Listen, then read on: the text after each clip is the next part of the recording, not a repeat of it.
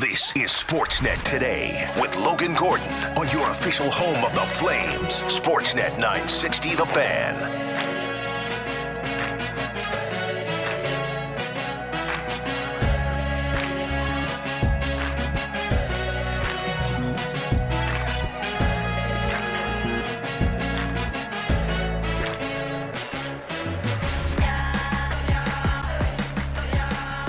Welcome back to Sportsnet today.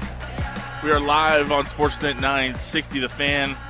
Logan Gordon, Aaron Vickers along with you. Back in a hockey rink again tonight, uh, Mr. Vickers. Just like last night. Just like last night. Expecting maybe not the same crowd that was at the Saddledome last night. Might be close. Might be. I don't know how many they can jam in here. See how uh, how many friends and family and fans we get out for the Whalers and the Lushes. That's where we're uh, getting set for here at the Winsport Event Center. Rink A, our annual Beer League broadcast coming up a little bit later on this evening, and uh, the whole crew's here. We're getting set up, we're getting everything ready uh, to go, and uh, excited for what should be a fun matchup tonight. Will this be your coaching debut? You're, are you are you directly behind the bench? Are you tapping guys on the shoulder saying you're out next? Are you employing no, a strategy? I'm gonna do my best.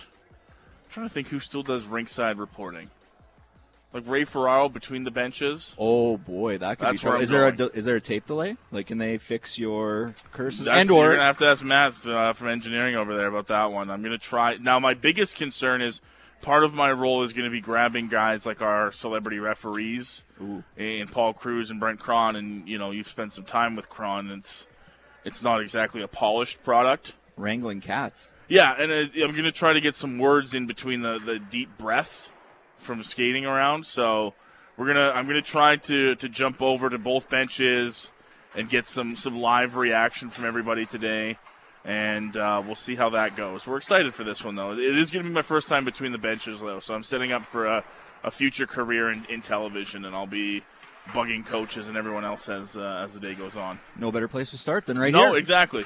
Um, let's talk about last night. Uh, you and me were both at the Scotiabank Saddledome uh, for the Regina Pats and the Calgary Hitmen, and we were joined by 17,223 of our closest friends and uh, media colleagues as the Connor Bedard Show made its last trip through Calgary. One of the biggest crowds. I believe the, a few people in the Regina Pats said that this was going to be the biggest crowd that Connor will have played in front of uh, until he makes an NHL debut. Um, there was a lot of hype around this one last night, Aaron, and I, aside from what Connor did, and we'll talk about that in a moment, the game itself had just about everything you could ask for in a 6-5 uh, shootout win for the Regina Pats. There's certainly no shortage of drama with the Calgary Hitmen taking an early lead, basically controlling the play for you know ballpark at 50 minutes of this game and drastically outshooting the Regina Pats. And then all of a sudden, Connor Bedard emerged and made an appearance after what was probably a 35 minute or so. I don't want to say absence because it was certainly noticeable out there in spurts, but when he really wanted to turn it on and try and turn the game on its side, well, then suddenly it became a tie game. Suddenly there was control in overtime with a power play that did they did not capitalize on. But from a rock'em sock'em back and forth, old school last goal wins kind of event last night, it was well worth the admission without Connor Bedard Yeah, putting Connor Bedard, the projected number one pick in the 2023 draft, as the cherry on top of that game. I can't imagine any of the 17,000 plus left dissatisfied with what they saw. Uh, I was doing the Hitman pregame show here on Sportsnet 960, and one of the questions that I posed to our, our broadcast team last night with uh, Brad Crow and Jeff Hollick was, and I don't know if you were interested in this or not, Vickers, but I was curious what the crowd was there to see last Yeah. night. And I still kind of today am trying to figure out where the crowd was. There was obviously going to be a large amount of Hitman fans and people that were there to see the home team, but there was a lot of people there, Aaron, that I would just qualify as hockey fans that were just there to see and cheer on great hockey moments, whether it was a, a great save by Brayden Peters in overtime on Connor Bedard on the penalty kill, or it was a great Bedard moment or a goal because every goal got a reaction last night, not just the Bedard ones, not just the Bedard moments. It was just a, a really good night for hockey fans, I'd say. Well, there are 17,000 plus in the stands for the game against the Pats. The game prior at home for the Calgary Hitmen had about 4,300. Yeah. So you're talking about a 13,000 person swing just because the Regina Pats just so happened to be in attendance. And I mean, you could hear it in the rink. It, you could hear it before the game started when he bursts out of the tunnel into warm up, and there's about seven or 8,000 fans already there. There's got to be about well, I don't know. I'm bad at estimating, but 1,500 to 2,500 plastered around the glass, just Yeah, like you'd see for an. NHL game. Literally over 100 signs, all with Connor's name on it, uh, varying from one thing or the other. It's funny talking to him post game about it. I asked him, you know, do you take a peek at those signs? He goes, well, you don't because then you're obligated to give them something. He wasn't. he wasn't willing to trade a stick for a candy bar last yeah, night. there I was a think. couple of those for Under, sure. Understandably so when you're on a on a point streak like he is, 35 games. But right from the moment warm up hit, right into the game, every time he touched the puck, there was either a gasp or you could sense some sort of audible sound where it's like, okay, what's he going to do here? But at the same time, every time the Hitman scored, there was no shortage of cheers either. Mm-hmm. It was very much an interesting atmosphere with a crowd split between wanting to cheer on the hometown Hitman and wanting to see the number one pick in the 2023 draft for the last time you can at about $15 because it's not going to happen again in No. Calgary from here on out. No, and it's not. It doesn't sound like it's going to be cheap anywhere he goes, as the rest of the Western Hockey League world goes. And that was something. You know, the Western Hockey League broadcast brethren are really well connected. So Curly, you know, has spent so many years as the voice of the Hitman. He knows all the guys, and he's been talking to, you know, the next couple stops for Bedard, and they're saying we've been selling out tickets. You know, since night one that he threw on the Canada jersey, essentially back uh, in December, we've been starting to sell out tickets for games. So this is something that he's going to have to get used to. It won't be on the scale that it was last night, but this is something that's going to follow Connor Bedard the next few months for sure. Well, and you mentioned it was Connor Bedard himself who figured that this was going to be the largest crowd he's ever played in front of at over 17,200. And I'm going to steal Peter Loubardias' line because this was less a hockey game and more a rock star tour that Connor Bedard is embarking on. I loved how he said that, but because it just it fits so well. Yeah, it's uh, you're. I mean, with all due respect to the Regina Pats, and it's a team scrapping to make the playoffs in the Western Hockey League's Eastern Conference, but it's Connor Bedard's show featuring the Regina Pats, and there's nothing wrong with that. There's nothing terrible about that. Fans are coming out to see the product, which is great for the league, not just the Regina Pats, but every market that the Regina Pats go through. Lethbridge is going to be sold out. Brandon is sold out. Every road stop from here on out for the Regina Pats is going to be a pack barn. Great atmosphere for the kids, great atmosphere for Bedard, and great bottom line for the Western Hockey League. Uh, before we, we move on to some NHL teams that could certainly use uh, a Connor Bedard in their lineup going to next year, uh, you've gone down this road before. You used to do thing uh, FC hockey, I believe. Yep, still said- still going. still Yep. going stuff there. Put your, your scouting hat on me on for a bit here, and, and kind of what impressed you so much in an in person viewing, and what stood out for you when you look at Connor Bedard's game that has him at where he's been for so long. Because that's the one thing Lou always says too, and in this situation that can be so rare is the gap between one and two. And some years the gap is very small, and some years the gap is very big. And Connor's made that gap pretty big, and that's between two or three really good young players behind him. Yeah, with no disrespect for Adam Fantilli at Michigan or Matvey Michkov in the KHL, Leo Carlsson playing with men in the SHL in Yeah. Sweden, Zachary Benson, who might have scored the goal of the night last night in the Western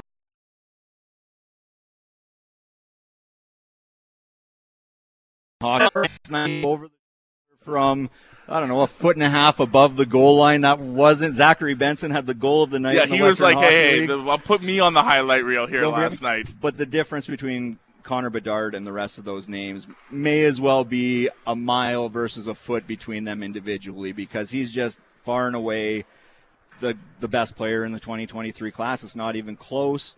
Um, this is a generational talent. We're talking a McDavid. We're talking a Crosby. If all things go according to plan, that is. There's still development steps that need to be made. And seeing him last night, you saw the good and the. I want to say, to be perfectly honest, uh, the mediocre with Connor Bedard last night because that wasn't the best game I've seen him play. But when he wants to, and I and I understand this because I saw a lot of it to, to take you back. Uh, I don't know, almost 20 years. Seeing Ryan Getzlaf with the Hitmen two years after he'd been drafted, I believe it was a lockout year, so he came back and played for the Hitmen. Ryan Getzlaf wasn't lights out 60 minutes a night. There were long stretches where he would go invisible, and you're thinking, well, this is a first round pick. This is a guy that's been in the league long enough. He should be making an impact every shift. No, sometimes sometimes the league just gets too far below your level. Yeah. Where okay, a teammate can't make a pass that you make in your sleep or you know, the defenseman can't break it out to the point where you're used to like if you go back to the World Juniors, you're used to playing with the elite of the elite, you can get frustrated a bit. And you don't see anything body language wise with Connor Bedard in that. He's not slamming his stick. He's not yelling at teammates. He's not doing any of that. But there were stretches in that game where he went really quiet for me, and you're watching him and you're trying to see why. And a lot of it had to do with the fact that he couldn't get the puck in the positions he needed to, mm. and that doesn't necessarily fall on the individual himself. But Regina's down late in the game and suddenly the puck starts finding him more and more. He's creating more and more. He has the opportunities. The tying goal with what was it, 33 seconds yep. left in the game. Um, he didn't score it. He got an assist on it, but he basically he created. thought the, he scored it. He did actually. Yeah, he, he, celebrated like he scored, and you know what? From up in the press box, he had me convinced exactly, right away. Yeah. Um, and then, of course, in overtime, he, he was lights out with commanding a four-on-three power play with uh, a long change for the Calgary Hitmen. And you just saw the, the light switch. And when he wanted to impose his will on the game, he had no problems doing so. He did it at such a high level that there's there's no questioning even the gap between him and the second best player in that game between Regina and Calgary last night. It was just lights out. You see the skating, you see the stick handle, you see the shot. There's just and, and again he was out there on the penalty kill, so he was doing things like that. He was I don't know what his faceoff percentage was, but I'm, I'm guessing 90. Yeah. It felt like every time I looked out and he was taking a draw, clean win back. So he was touching all elements of the game. It wasn't just uh, I'm going to hang out at the far blue line. I'm going to date myself again. Hang out at the far blue line like Pavel Brendl used to yeah. back in the mid to late 90s for the Calgary. I'm only 40, so I'm not that old when I'm tossing no, out so these references know, that yeah. are 20 to 30 years old. yeah, left, we got. Brendl, okay. That's a little bit yeah, more of a stretch. A little bit, a little bit longer, but, yeah. But Connor Bedard just touches so many elements of the game at, at such a high level that he's put himself into a position where – if he runs the table from here on out with his point streak, he's at 35 games right now where he's got 44 goals, 46 assists for 100 points. He can tie the Western Hockey League record, and I'll be so curious to see if he gets there. And I asked him about it yesterday morning, and of course he scores 13 minutes in, so I'm like, so glad I didn't jinx you by asking about the streak. but he can tie the Western Hockey League record of 56 games set by Jeff Nelson in 1990-91. I don't have that reference off the top okay. of my head. Okay, Had good. to ask some good people that at the makes, Western Hockey League for it. Yeah. Haven't been around that long. the funny thing to me about this streak, though, is it's lasted every game he's played in the Western Hockey League this season, except for game one. So he was the first game away, and Slow he had starter, ten, and he had yeah. ten, he had ten shots in that game. Came away with no points. of course. But I think it would just like hilarious, not hilarious like rolling on the floor laughing, but hilarious, ha ha. Yeah. He manages to run the table here the rest of the way in the Western Hockey League, and except the one he for, missed is game for one. that one. Yeah. So wouldn't it work out that way? for too? me, we saw everything that makes Connor Bedard a potential number one pick in the draft. I don't know where you stand on it, but Yeah. for me, he was impressive. he was he was everything that you hoped he would be in those moments and you know I, I feel for a guy like Brayden Peters because what do you how do you feel in that moment in the shootout where you're sitting there going it's me versus this guy and this guy is you know he must have every move in the book ready and I don't even think Connor Bedard got the exact No, move off that he, he wanted and he still found a way to, to have it go in You're, and that's why I think Brayden Peters was so frustrated at himself with that because he knew Bedard didn't get the move off and he still winds up scoring. Yeah, he was dynamic. The shot was as good in person as I hoped it would be. And uh, that, that kind of leads us into our next topic after a live in person viewing of him. And no doubt when the game is nationally broadcast and in front of so many people, Aaron, you know, not only were us and the media and fans watching, but scouts for a number of NHL teams had their eyes glued to the screen last night following number 98 around. So we're going to ask this question to ourselves and, of course, to the text line 960 960. You can send us in your responses here as well. But it led me to think which team right now that's in the running for this, Aaron, needs Connor Bedard the most? Where do you want to see Connor Bedard end up? And now, uh, we'll preface this by saying yes, obviously, your favorite team, you would want to see Connor Bedard there. We're the home of the Flames, and I get if you text and say, "God, the Flames could." shoot." Yes, the Flames absolutely. There are 32 could, teams that could could use, use Connor, Connor Bedard. Everybody could, but let's you know let's really dial it down to those teams that are really in the running for this right now. And when you zero it in, and when I ask you that question, what team comes to mind for you? Just looking at the NHL standings right now, there are four teams and a fifth that are just on the bubble of a 400 or worse points percentage this season. So there's no shortage of suitors that could use him in alignment. And I can almost make an argument for things I'd want to see for all of them. This might rile up the text line a little bit, but you look at the Columbus Blue Jackets, currently 32nd in the NHL, and you go, we saw the shot. Yeah. And they've got a guy there that can shoot in Patrik Laine, but to me, you just wonder a little bit when he enters the NHL next season. It's not an if, it's certainly a when Connor Bedard enters the NHL next season. You wonder what he'd be capable of if you have a Johnny Gaudreau saucing him cross ice passes or opening up some space so Bedard can move more into the middle where he gets off that trademark shot. So Columbus is one. Then I look at Chicago and go, well, if at the trade deadline, Patrick Kane and Jonathan Toews decide that it's time to part ways and they want to be members of contenders and they want to make pushes for the Stanley Cup, well, then all of a sudden the next phase of that franchise is a set real up passing on the tee, of the torch passing moment, of the torch, right? In. Chicago could happen, yeah. And then you look at the Anaheim Ducks, who are 30th with only 16 wins this season, and you go, okay, what if you started the young core? You've got a lot of good pieces there that are under the age of 23 with Troy Terry and uh, Trevor Zegras and Mason McTavish and the defenseman whose name is escaping me, but started for the World Juniors a couple years ago. I mean, there's such a nucleus there. Transfer over to the Arizona Coyotes, and you just think, what could that do for the franchise as a whole if he becomes what everybody in the hockey world thinks he can become? Mm-hmm. He could literally build that organization a new rink on his back with just his name alone and what he can bring from a marketing standpoint, from a civic pride standpoint. And then you've got a case of the Montreal Canadiens. Are you know they're not that far out. They're two, four, six last in the league. Yep. There is not a spotlight that is too bright for Connor Bedard to play in. I think he could flourish with the Montreal Canadiens going to an original six team that's been sputtering but had the first overall pick last year. Suddenly you pair him with uh, a bunch of the young players that they've got with Caufield, Suzuki, Slavkovsky, and you've got a really intriguing nucleus there. And then if I really, really, really want to get the text line going, what a storyline it would be if the kid from North Vancouver Oh. got to play for the Canucks. And there's not a chance there isn't a photo of him somewhere along the way as a seven or eight year old in a Vancouver Canucks jersey, the John Tavares pajamas, you name it. That photo has got to There's exist. a Dean jersey or two for sure in Connor Bedard's home in BC. There has to be, Well, right? I like think he there's said. just- I think he said the top prospects game because it was Sedin versus Sedin behind the bench. yeah. So he was starstruck a little bit and being coached by a Sedin. So there's that element as well. The text line at 960 960 is going to rake me over the coals for even mentioning the Vancouver Canucks. We haven't done that enough this week with Bo No. Horvat and the host of Canucks that are going to get ushered out of the city before the trade deadline. But to me, there's not one definitive answer where I'm like, oh man, imagine if he went there.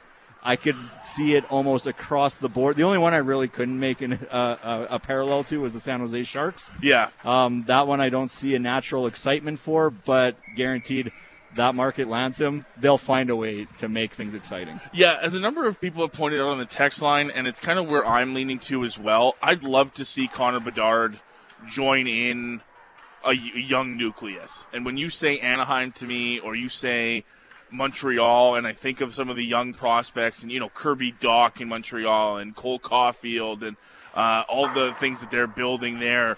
I'd love to see him jump into a scenario like that. Even Arizona, right? We don't Yep. talk about the Yep. Arizona prospects enough, but he played with Dylan Guenther at the latest World Junior Championships, and wouldn't it be something for them to reunite in Arizona and be that next wave uh, of talent that really would bring, I think, that organization to a height, maybe Aaron, an excitement level that it's maybe never had, right? The, Yeah, the kind of 100%. build up that they've they've got with those kind of young guys. So for me, that's kind of where I lean. I'm with you. Vancouver's a really cool story to me because of where he's from, and no doubt where you know it would take the the hype level around that organization. But I, I don't, and I guess you know Pettersson and Hughes certainly don't qualify as old by any means. But I just I don't know that with everything going on there and all the change that needs to happen, if that's an ideal landing spot mm-hmm. for him right now. Um, you know, I could see, and they're a bit further out of it than any other team that we've had in this conversation. But you know, as the young fan last night in the sign said, you know, wouldn't it be a boost for the Philadelphia Flyers who had a swing and a miss on Nolan Patrick? And you know, not to not to either party's fault in that right, one, by right. the way, because injuries. of uh, a lot of serious injuries and Nolan Patrick's health comes first before talking about bust and anything like that. But you know, when you pick that high and you miss, it hurts, right? It really does a number on your development group as a, as a whole and how you bring up young prospects. Wouldn't it be something for Philadelphia to have a, a superstar to roll with now that Claude Giroux is, is in Ottawa? You know, Sean Couturier is getting a little longer in the tooth. I wonder about, you know, some opportunities like that as well. It was uh, Jamie Drysdale in Anaheim was the defenseman, thanks to Texters. Yes, and that's a great. five one. Yeah, and but, that's a great one, too, because you talk about, you know, uh, Zegras has been mentioned a few yep. times there. They've got a defenseman there now, right? You've got a good young core in Anaheim for sure for him to jump into there's one texter goes anywhere but the Pacific Division. i understand that there is a large level of Connor McDavid fatigue in Calgary. Yes. Particularly after the playoffs last spring. For me, I would love to have him in the Pacific Division. Now, again, I'm not trying to win a Stanley Cup. I'm not trying to raise banners. I'm trying to be entertained by what I see on the ice. If you have a division that has Connor McDavid and Connor Bedard, yeah, your chances of winning and coming out of the Western Conference probably diminish. But why wouldn't you want the talent, the elite talent of the NHL right in front of you almost night in, night out, so easily accessible either to watch on TV or watch in person. For me, I would love the Pacific Division. Yeah, I think that's one that's, that would be extremely interesting and would bring a, a new level of hype because we always talked about, you know, for so many years when they first entered the league, Aaron, we talked about, you know, every time that Sid versus Ovi came Absolutely. together, it was a, a made for TV matchup. Wouldn't Connor versus Connor sort of do that same thing in the Pacific Division for a, a number of years while Connor's, you know, uh, Connor McDavid is, is ascending the, the point scoring race and Connor Bedard tries to put himself in that same conversation. I think a lot of people would be like that. This might put a bow on the entire conversation, but one of the signs at the Saddledome last night, you're the best hockey playing Connor in the world. yeah, I have a feeling there's going to be a couple. I think I think if he doesn't go to a Pacific Division team, I, I think for sure Connor Bedard's going to be a more popular Connor than the, the, other one in Edmonton, at least here in Calgary. Absolutely. So, uh, quickly run through some of these texts before we get out of here on this segment. Um, uh, last night, uh, one of the texters came in and said we saw third row last night. Connor Bedard, he's the next one. I'd like to see him go to the Ducks or the Jackets. Uh, this one, another vote for Anaheim, just because him and Z would be fun duo to watch. That, of course, Trevor Zegras, and we talked about this one too. There's a couple of votes for Chicago, and this one saying, you know, uh, Connor Bedard, Patrick can uh, play, Patrick Kane, that is, can play out the remaining years there, and uh, you know, sort of learn from a future Hall of yep. Famer. And like we've talked about, and, and it's going to be a topic leading up to the trade deadline. Patrick Kane doesn't have to go anywhere if he doesn't really want to He's won his Stanley Cups. He's cemented a legacy in Chicago. As much as you might like to get an asset for him, Vickers, maybe Patrick Kane says, I, am just okay being a Chicago Blackhawk. And if Connor Bedard does come in, maybe he sits there and says, Yeah, I'd love to take that mentorship role on. There's nothing saying that he can't say, Give me a shot this year, and I'll see you next September it, either, and come back and sign with the organization as a quick uh, detour. I don't even know what you would call that. Just help his team yeah. get as many assets as possible, and then just rejoin that team next September. Yeah, it's an interesting conversation. Uh, thanks for the text at the uh, fan feedback line 960 960. We're going to take a break, come back on the other side. We're kicking off hour two uh, on looking back on a special day in Flames history. Um, a player that had a couple stints here in Calgary was traded on this day. Uh, a couple years ago, Aaron, and we're going to look back on some of his legacy here uh, with the Calgary Flames. And uh, we'll tell you a little bit more about what we're doing here at the uh, Beer League broadcast as we're coming at you live from the uh, Markin MacPhail Arena at the Winsport Event Center. That's coming up next here on Sportsnet 960, The Fan.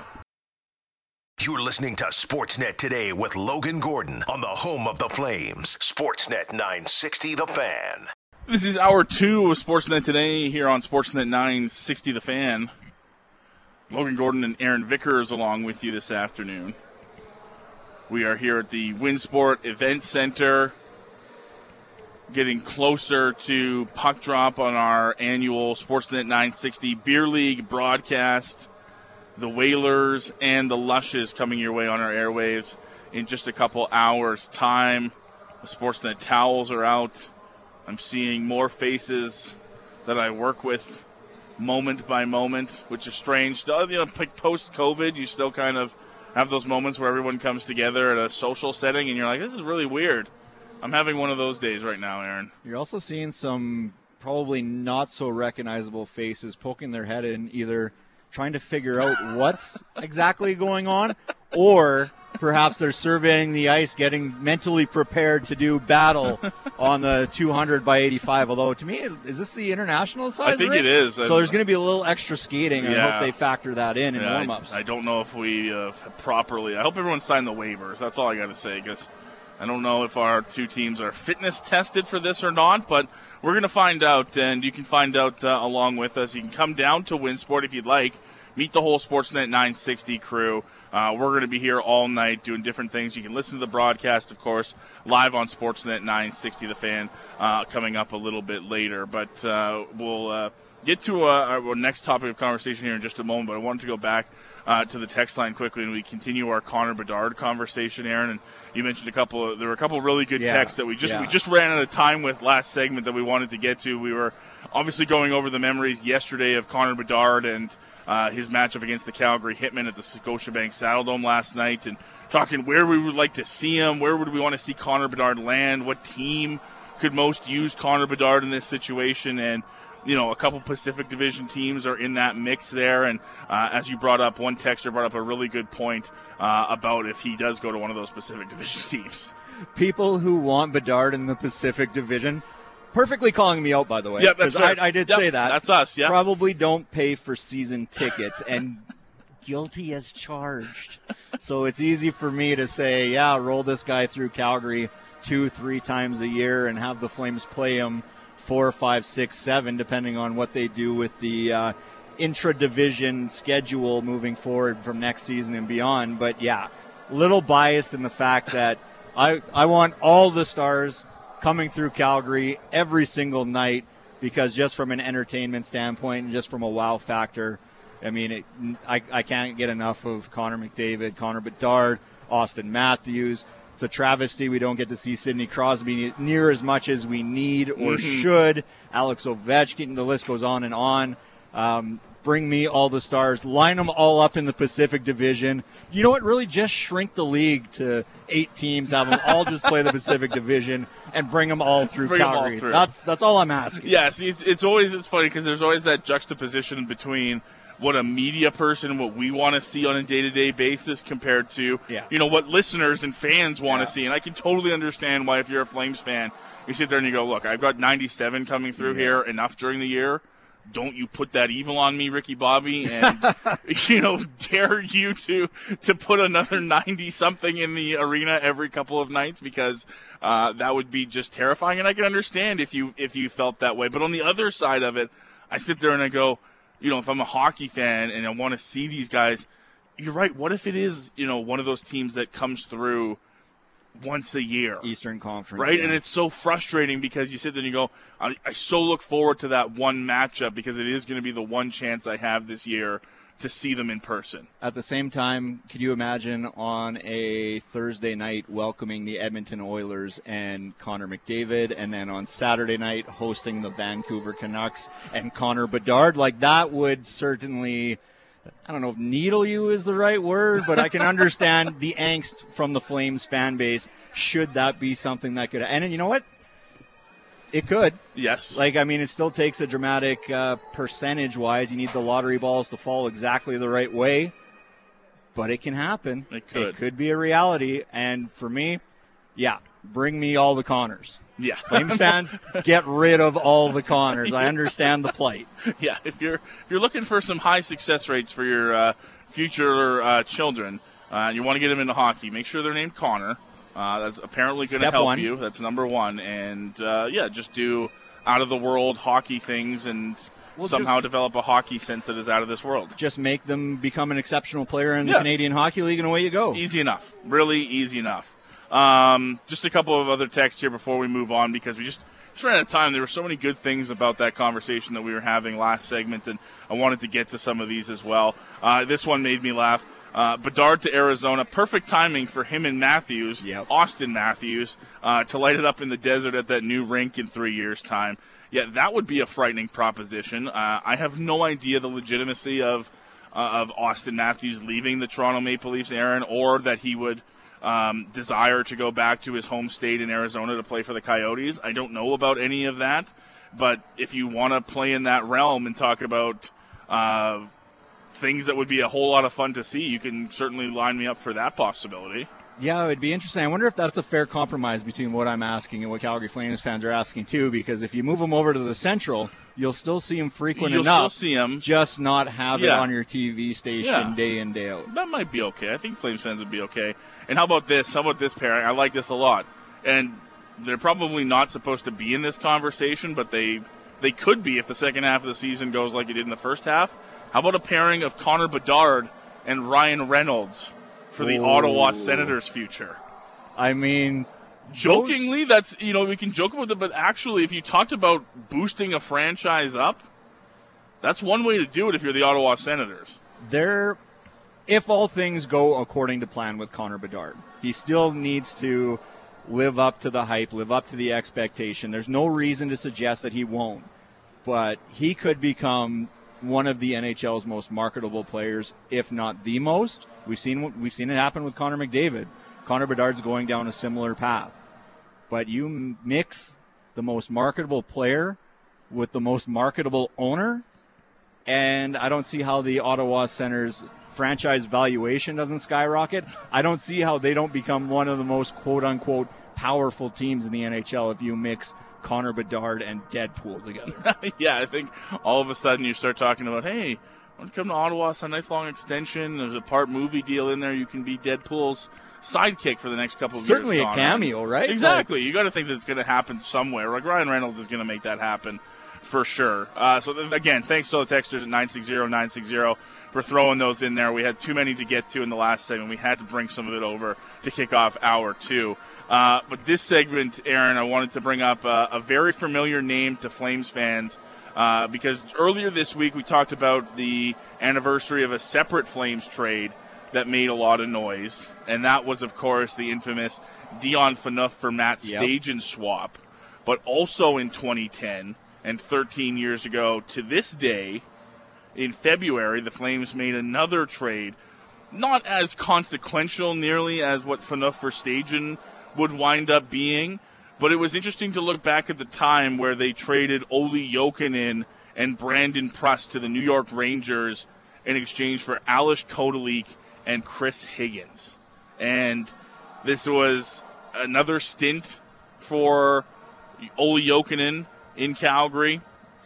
Uh, if you would remember correctly, after that trade, uh, he would spend just uh, 26 games with the New York Rangers. They wouldn't make the playoffs. He would come back to the Flames the very next year and play two more seasons in the uh, the red of the Calgary Flames. What do you think of when you look back at the tenure of Olli Jokinen and everything that happened during his time in Calgary? there are two things that come to mind when the name Olli Jokinen is mentioned. The first, six playoff games. He played over 1,200 games in the NHL in the regular season, only had six playoff games on his resume. Those were with the Calgary Flames in 2008, 2009. So that's step one for me. Step two, when you said, hey, let's talk about this, my mind immediately went to February 4th, 2012, which is almost to the day 11 years ago, when he was mired in a 15 game scoreless drought and scored in Calgary's 3 1 win over the Chicago Blackhawks. Why did he score? Because he went to the well. He had a terrible, terrible goal drought with the Phoenix Coyotes. Wayne Gretzky was his coach. Gretz, the great one Remember those times, eh? said, "Hey, you need to lighten up a bit. You're taking yourself too seriously. Go have a Big Mac." he went, he ate a Big Mac and scored. So when he was slumping through the first month and a bit of the 2011-12 season. He went, had a burger, came back, scored. And and and the quote that just sticks in my head, it's the first thing I think of with Olli Jokinen. If the great one tells you to go have a burger, you better go do it. You know? sure enough, it worked. And apologies to Olli Jokinen, you played over 1,200 games in the NHL. I mean, that in itself is an impressive feat. Yes. And I don't mean to min- quote not. from No. Wayne Gretzky about eating a Big Mac, but I- I'm sorry, that's what comes to mind when I think of Olli Jokinen. I have a couple, uh, and if you have some on the text line 960-960, feel free to share them with us as we look back the 13-year anniversary of the Flames' uh, second trade involving Olli Jokinen. Of course, they had the one that brought him to Calgary in 2009. That one was uh, Matthew Lombardi, Brandon Prust again, and a first-round pick uh, in exchange for Olli Jokinen. So this was the second trade uh, involving the Flames and Jokinen. This time they were trading him away to the New York Rangers. Um, so if you've got some Jokinen memories, feel free to throw them in there. I've got a couple things that come to mind when I think of Olli Jokinen. I remember the excitement when the trade went down and everyone talking about Jarome Iginla Yeah. potentially having the number one center that he's craved for so long in Calgary. I also I remember I think the, I want to say the first game or close to it was in Philly, and he scored in that game, and everyone was like, "This is this is it. Like this guy is coming here to play." And this is going to be the biggest trade for the Flames, and it's going to make all the difference. And he had some good moments in Calgary, but I don't, I don't think it ever became what the team wanted it to be and hoped it, it could be with that sort of uh, acquisition. But I have, I have two stories that I come to mind. Uh, Pat's not here to tell this one, but he tells it all the time. Um, that he was in a media scrum one day and and uh, just around trade deadline, and Olli Jokinen jokingly came up to Pat and said, "Hey Pat, we've traded you to the Calgary Hitmen." Ha ha ha! And Pat still to this day says, "I have no idea how do I ever react to that sort of thing from Olli Jokinen coming by and telling us around trade deadline that the Flames have traded him uh, to the Calgary Hitmen." And uh, I have a, a personal story from a friend who was in Arizona the same summer that Olli Jokinen had re-signed with the Flames following this trade to New York. And uh, my friend was trying to be polite, you know, was a Flames fan, so was going to say hi to Olli and say, Hey, I'm so glad that you're back in Calgary. You know, you excited to come back? And Olli replied with uh, a very stern face and said, "If I didn't like the contract, I wouldn't have signed it." Just deadpan? Just deadpan.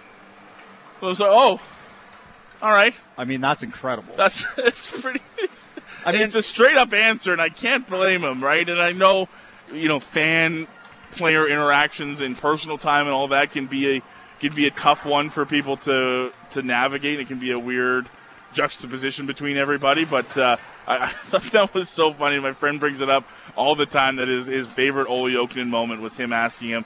Excited to be back in Calgary, and he just says, "Yeah, if I didn't like the contract, I, I wouldn't have signed it." well, he had So- that dry finish humor because even when he was absolutely did, even when he was talking about the burger and Gretzky, he he deadpan that too. I don't remember him, you know, giggling in the corner, being like, "Oh, I got a one-liner, I got a zinger for the media today."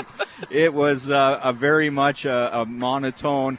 When the great one tells you to eat a Big Mac, you eat a Big Mac. a It was so. That's the worst Finnish accent in the history of time. I apologize to all our It's ju- yeah, Finnish just, listeners. Yeah, it's just like a European villain. That's Yeah. kind of what it sounds Yeah. like, but well, that's fair. I mean, that fits my motif a little bit. European kinda- Bill. My the on jeans are a little tight today, so I think I can get away with it.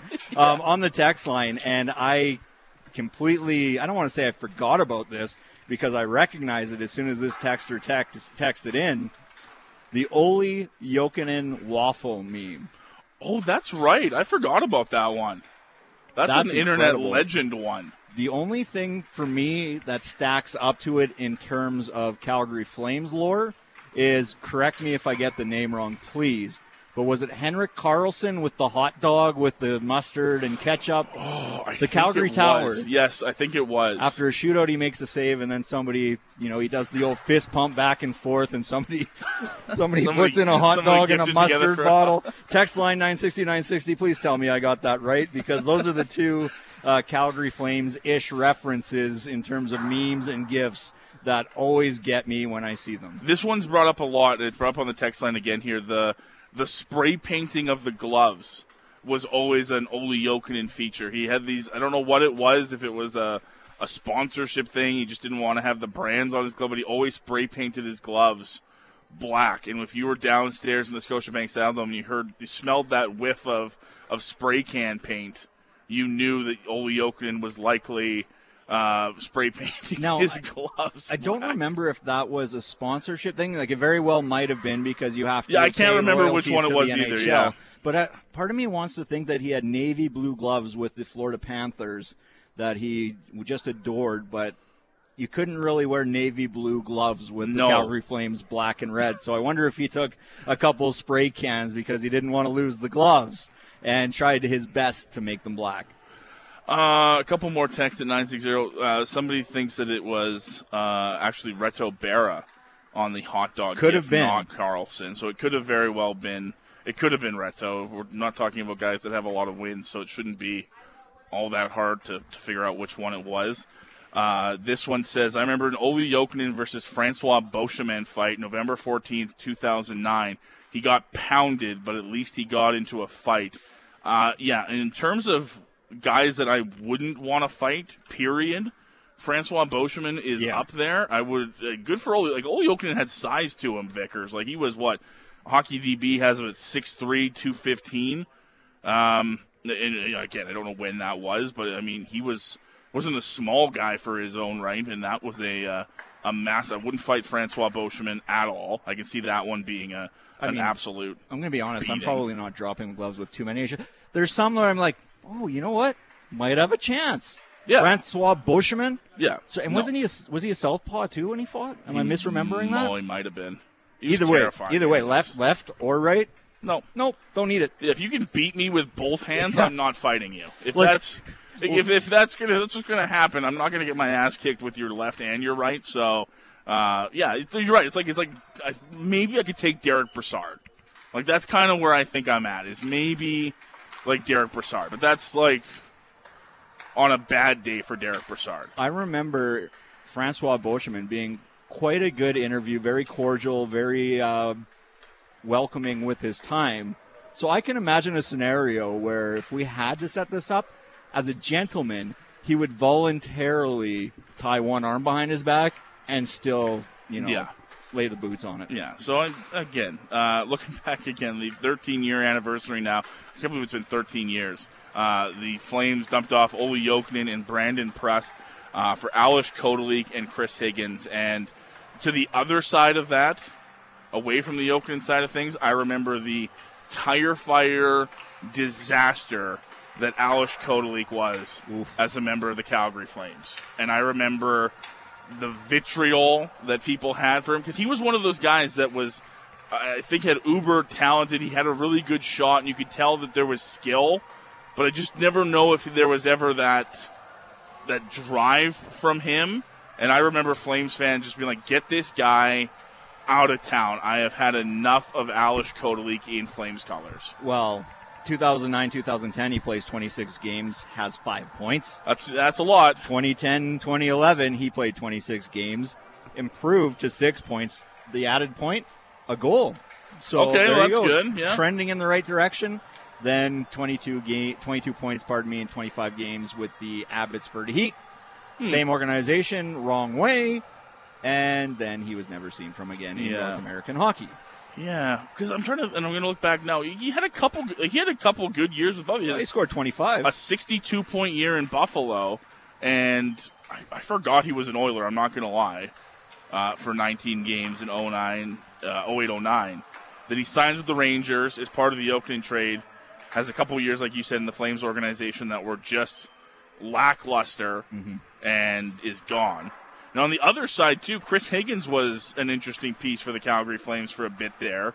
Um, most remembered him from being a very productive member uh, of the Vancouver Canucks post his Flames career, but he was a Hab to start. well, he was a three-time 20-goal scorer with the Yes, yeah, he was. He was a sniper. He was Yeah. one of those guys that, if I remember correctly, I feel like Chris Higgins was one of those guys that always played well against the Flames.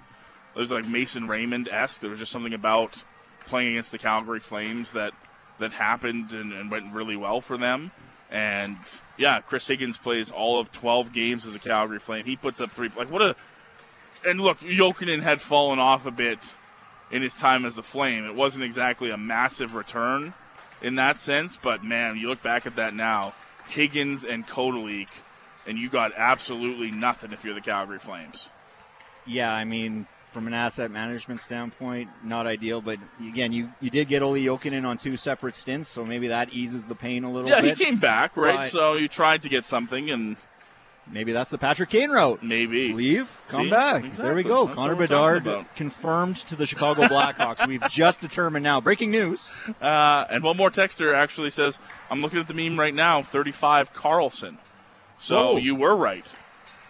You did have the hot dog meme correct as the Calgary Tower Henrik Karlsson. I believe. As we speak of obscure flames with not exactly wonderful stats. I do believe this is 400 meters around.